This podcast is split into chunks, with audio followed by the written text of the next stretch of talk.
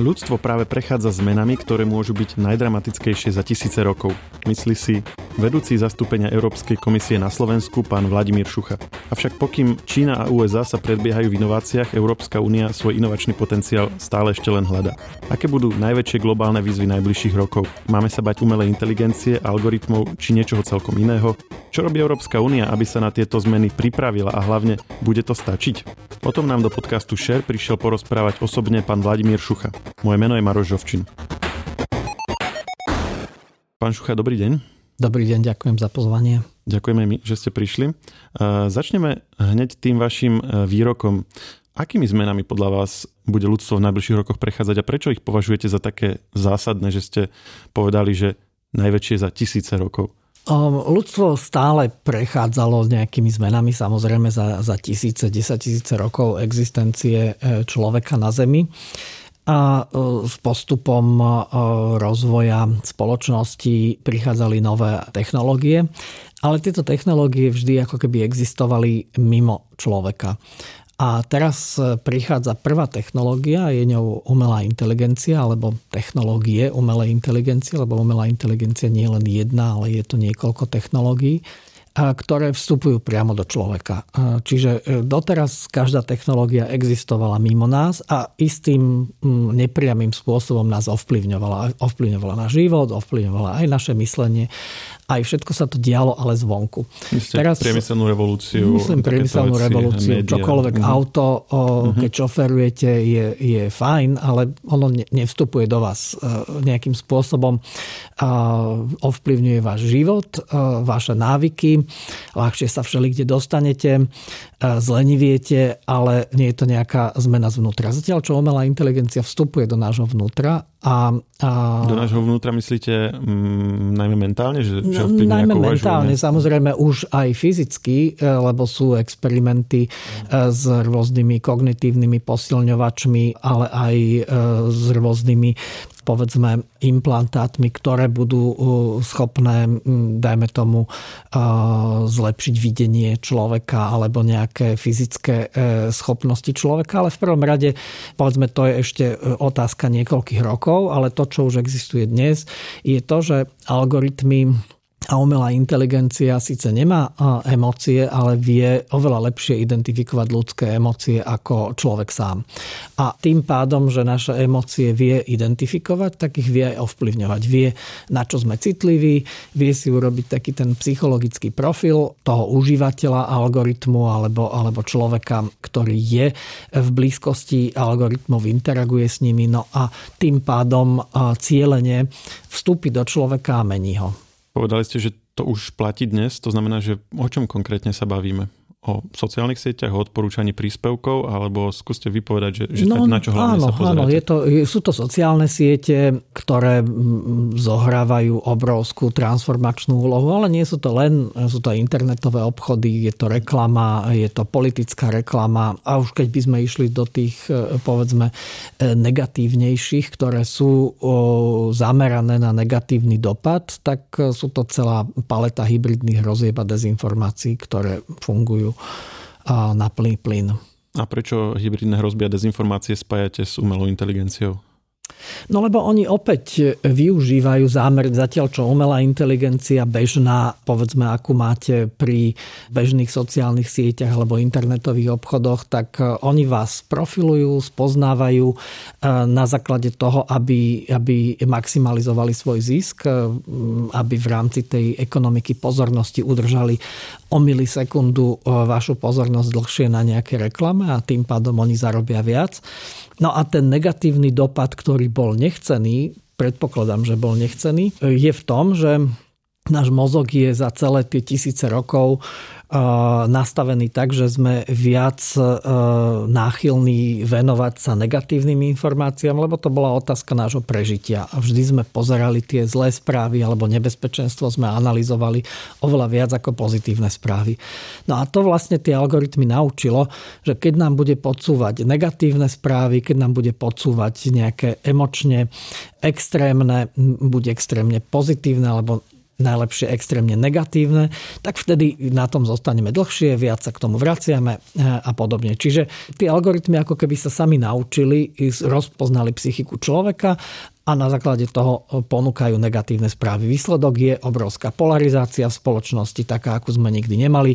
Vytváranie takých tých bublín a informačných, kde e, opäť ďalšia nejaká behaviorálna vlastnosť človeka, že teda radi sme s ľuďmi, ktorí majú podobné alebo rovnaké názory a tak ďalej a tak ďalej. No a keď hovoríme o hybridných rozbách, tak toto nie je akoby vedľajší produkt, ale je to zámer. Čiže zámerne vás profilujem, aby som vás mohol manipulovať, aby som vás mohol e, príjmeť k tomu, aby ste robili veci nie také, ktoré vy nevyhnutne chcete, ale ktoré, ktoré chcem ja. A existuje nejaký príklad toho, že by sa to robilo? Lebo to, čo si každý predstaví pod napríklad dezinformáciami, je, že využíva niekto ten algoritmus sociálnej siete práve tým spôsobom, ako ste povedali.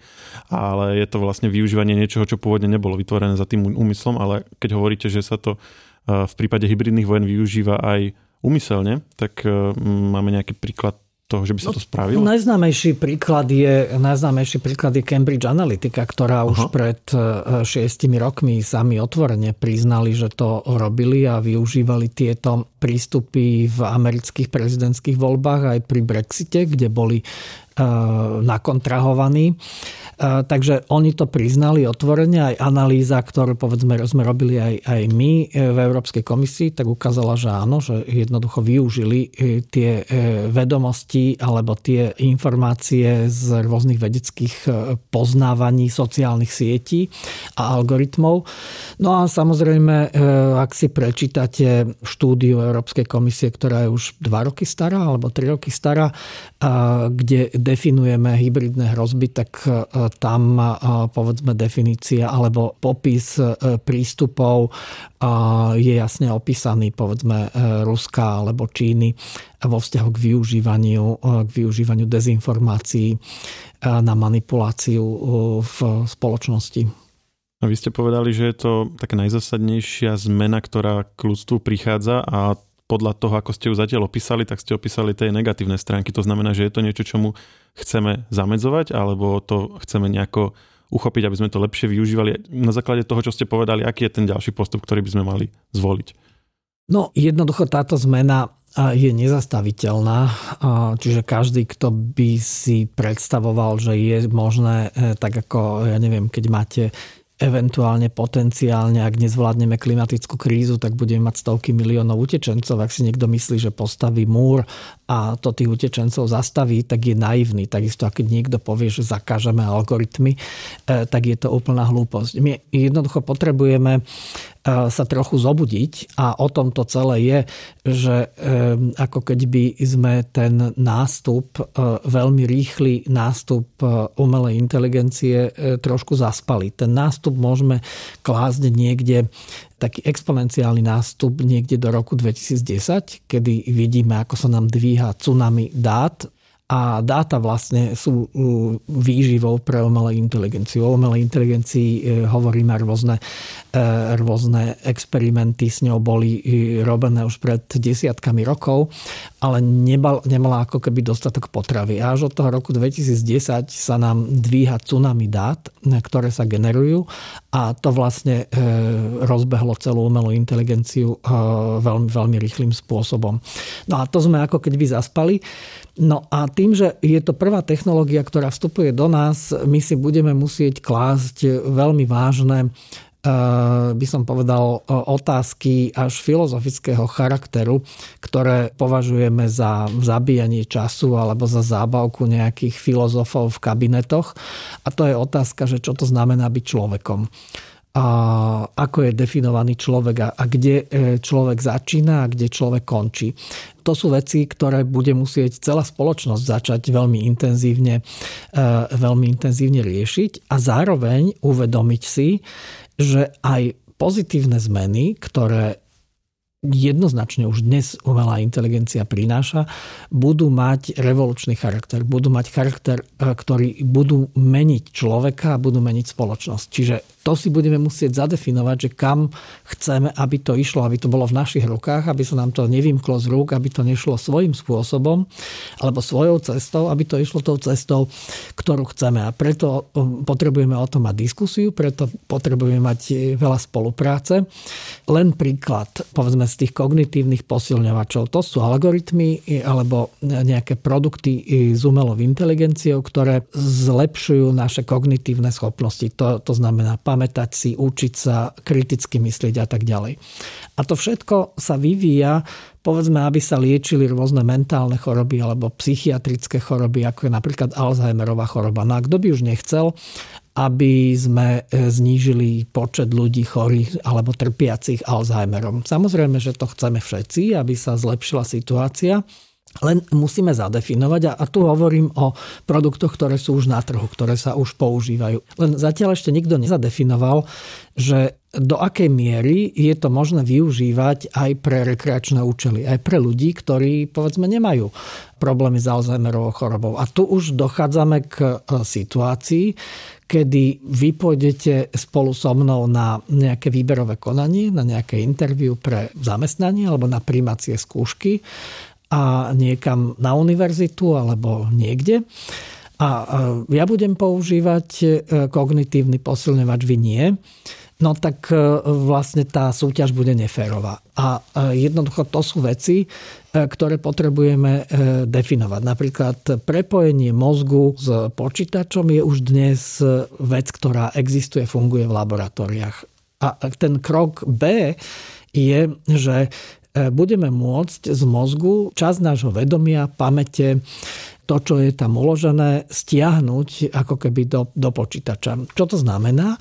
A znamená to, že v priebehu niekoľkých rokov, ak tu vlastne nebudeme mať žiadnu reguláciu niečoho podobného alebo nejaké pravidlá, tak môžeme dospieť k niečomu, čo voláme e, digitálna nesmrteľnosť.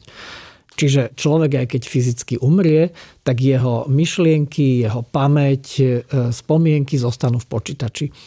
Čiže ako keby tá umelá inteligencia e, rozmýšľala, rozprávala podobným spôsobom ako ten človek. Čiže to, preto hovorím, že to nikdy nebolo. A je to, je to vec, ktorá, od ktorej nás delí možno pár mesiacov, pár rokov. A preto hovorím o transformačnom vplyve na spoločnosť, lebo my nevieme. My vieme a máme analýzy toho, čo sa stane s pozostalými, keď niekto umrie, ale čo sa stane pozostalými, e, keď niekto fyzicky umrie, ale psychicky bude ako keď by s nami, No to netušíme. A môže to mať možno dobré dopady, ale možno úplne katastrofálne. Čiže preto hovorím, že to sú všetko otázniky, ktorým sa musíme venovať a musíme sa venovať pred tým, ako oni sa stanú bežne k dispozícii, bežne používanými na trhu, lebo potom už tie e, dopady bude e, oveľa komplikovanejšie vrácať späť a ich nejakým spôsobom riešiť. Áno, tie, tie koncepty sú známe, či to bude pár mesiacov alebo pár rokov, ako ste povedali, to dnes nevieme, ale teda ako asi nemožno sa sporiť o tom, že nemali by sme už druhýkrát zaspať niečo také, ako sa nám stalo pri tej umelej inteligencii, ako ste povedali. Ale teda my sa tu bavíme o tom tak vizionársky, ale vlastne vy ste predstaviteľom Európskej komisie, ktorá je najvyšší výkonný orgán Európskej únie. Čiže vlastne ak niekto, tak ona by mala sa týmto zaoberať a vlastne rie, riešiť to ako, ako prvá vlastne v kontexte Európskej únie, tak e, robí Európska komisia niečo v tomto smere? Musíme sa presnúť od tých, od tých vlastne vízií a odporúčaní k, k tým reálnym krokom.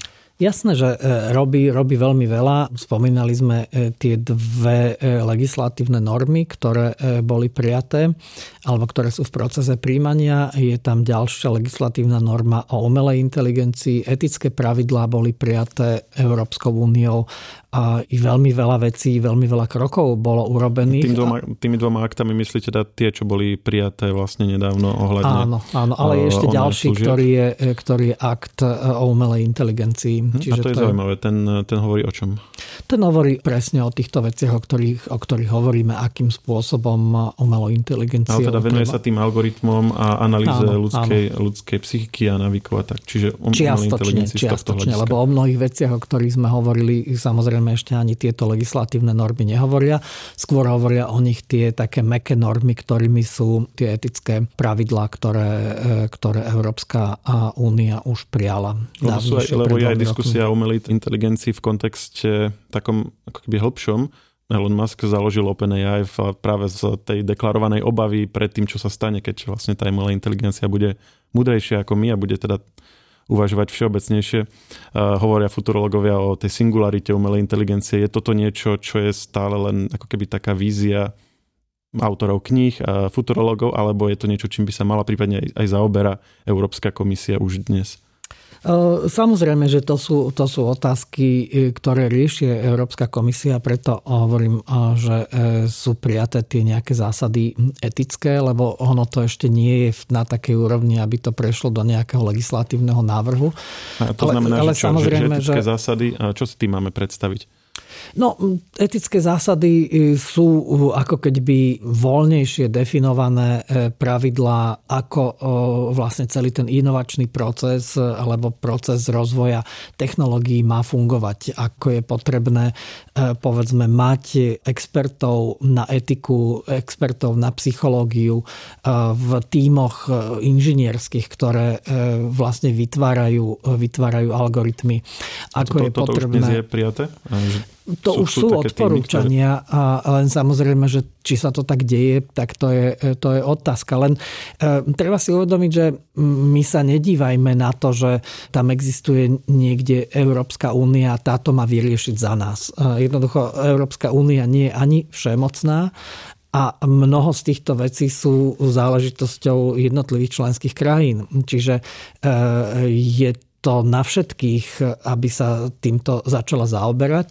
Európska únia môže mnohé veci podporiť, ale ten fakt, že povedzme do inovácií, do výskumu, do, do rozvoja týchto vecí ide relatívne málo peňazí, tak to nemôže zmeniť Európska únia. Tam má rozpočet, ktorý predstavuje 1,1% HDP Európskej únie. Čiže je to zanedbateľný rozpočet, čiže on nemôže konkurovať e, povedzme rozpočtu, ktorý do toho sa investuje v Spojených štátoch alebo v Číne.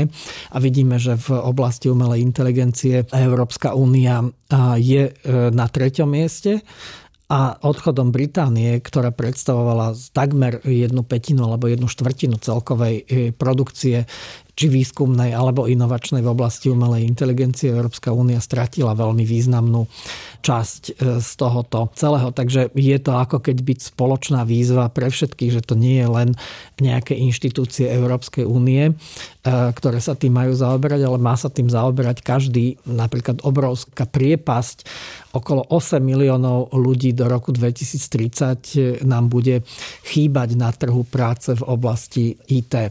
Čiže opäť to e, inštitúcie Európskej únie nevyriešia, musí to, musí to vyriešiť e, v podstate každá členská krajina. Pán Šucha, ďakujem veľmi pekne, že ste si našli čas zamýšľať sa s nami nad týmito budúcimi výzvami. Uvidíme, ako sa to bude ďalej vyvíjať. Vy to budete určite sledovať ešte viac ako my a ak bude o čom, tak snaď si nájdete čas nám o tom znovu porozprávať. Veľmi rád, uvidíme, ako sa to vyvinie. Ďakujem za pozvanie. Ďakujeme aj my a želám pekný deň. Dovidenia. Technologický podcast Share pripravujú spoločne internetové magazíny Žive.sk a Herná zona.sk. Podcast Share nájdete vo všetkých podcastových aplikáciách vrátane Apple Podcasts, Google Podcasts či Spotify. Nové časti sa objavujú tiež v podcastovom kanáli aktuality.sk. Ak nám chcete niečo odkázať, doplniť nás alebo sme povedali niečo zle a chcete nás opraviť, môžete nám napísať na podcasty zavinačžive.sk. Ešte raz podcasty zavinačžive.sk. Všetky maily čítame a na väčšinu sa snažíme aj odpovedať.